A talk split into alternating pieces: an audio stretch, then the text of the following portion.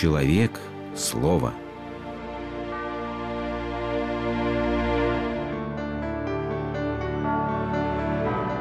Религиозная энциклопедия. Наказание. В ночь на 13 ноября 1970 года невероятный по силе тайфун обрушился на прибрежные районы восточного Пакистана. Ветер, скорость которого достигала 240 км в час, поднял 15-метровую волну, которая прошла над цепью густонаселенных островов. Сметая все на своем пути, она ударила по побережью и вместе с ураганным ветром принесла катастрофические разрушения. Были сорваны мосты, разрушены магистрали, уничтожены целые поселки. В океанской пучине погибло около миллиона человек, а 10 миллионов оказались без крова. Подобные катаклизмы происходят едва ли не каждый год. Но если есть Бог, то зачем Он допускает такие беды? Может, людям Он мстит за отсутствие веры, за вселенский бардак и пороки без меры, за разбитые храмы, иконы в пыли, за кровавые слезы уставшей земли – Древние римляне видели не только в народных, но и в личных несчастьях месть богов. «Счастлив был бы Рим, — пишет Лукиан, — и благословенны были бы его жители, если бы боги прикладывали столько же сил, заботясь о людях, сколько они прикладывают, чтобы отомстить им». Таков ли Бог христиан? Можно ли сказать о нем, что он мстит человеку за его грехи, наказывая его и в этой жизни, и в будущем? А может, никто никого не наказывает?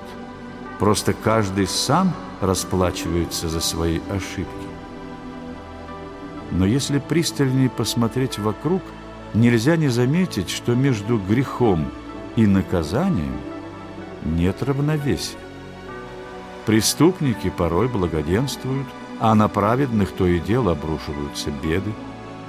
Если бы не было Бога, а был лишь некий универсальный закон бытия, такой же формальный, неизменный, безразличный, как закон земного тяготения, вот тогда была бы прямая зависимость между грехом и наказанием.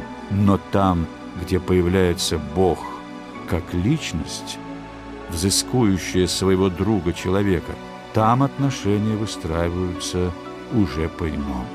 Отчего же Бог меня наказывал каждый день и каждый час? Или это ангел мне указывал свет, невидимый для нас? В божественном наказании, как его видит христианство – Бог выступает не в качестве карателя или тем более мстителя. Ведь главное, что движет им – любовь к человеку. «Наказание Господня, Сын мой, не отвергай», – увещевает премудрый Соломон.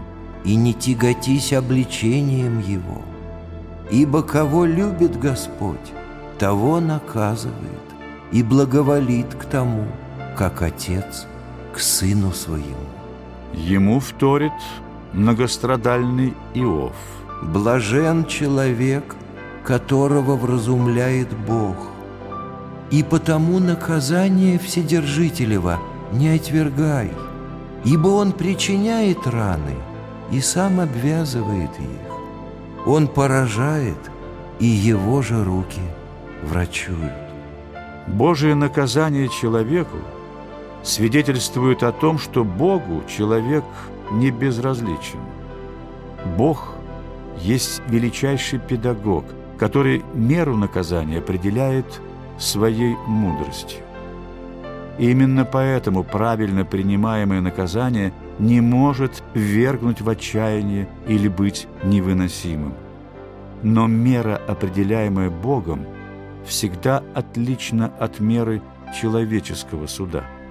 Цель, которую преследует Божье наказание, это не расплата, а вразумление с целью отрезвления и исправления, освобождения от тех оков и цепей, которые крепко удерживают дух во власти плоти. Но какое средство будет в данный момент наиболее эффективным и действенным, решает сам Бог. В еврейском языке понятие веры близко к верности. Не только человек призван быть верным Богу, но и Бог свидетельствует о самом себе как верным. Но верным чему? Прежде всего, тому завету, который был заключен с человечеством. Забудет ли женщина грудное дитя свое – чтобы не пожалеть сына чрева своего. Но если бы и она забыла, то я не забуду тебя. Так говорит Бог устами пророка Исаии. Бог остается верным и тогда, когда завет, договор, односторонне разрывается, когда человек восстает против Бога своими грехами. «Я не оставлю тебя», даже когда ты оставляешь меня. В этом проявляется величайшая кротость Бога, который идет до самых глубин ада, чтобы оставаться рядом с человеком, оставаться до предела, до самого конца, пока не померкнет последний луч надежды на исправление. Наказание – это не месть и даже не сведение счетов. Наказание – это божественный крик, громкий, пронзительный, пронзающий толщу житейской суеты и многоголосицы, пробивающийся сквозь броню увеселений и мнивого покоя, в которые закутывают себя с головой, боясь правды жизни.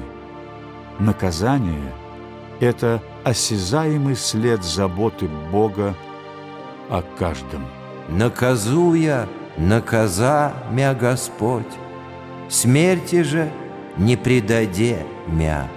Так скажет человек, для которого любая беда не более чем звоночек, легкий отзвук небесного колокола, который не устает вещать о вечном.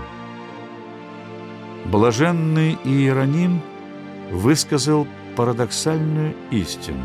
Величайший гнев – это тот, когда Бог больше не гневается на нас, когда мы грешим.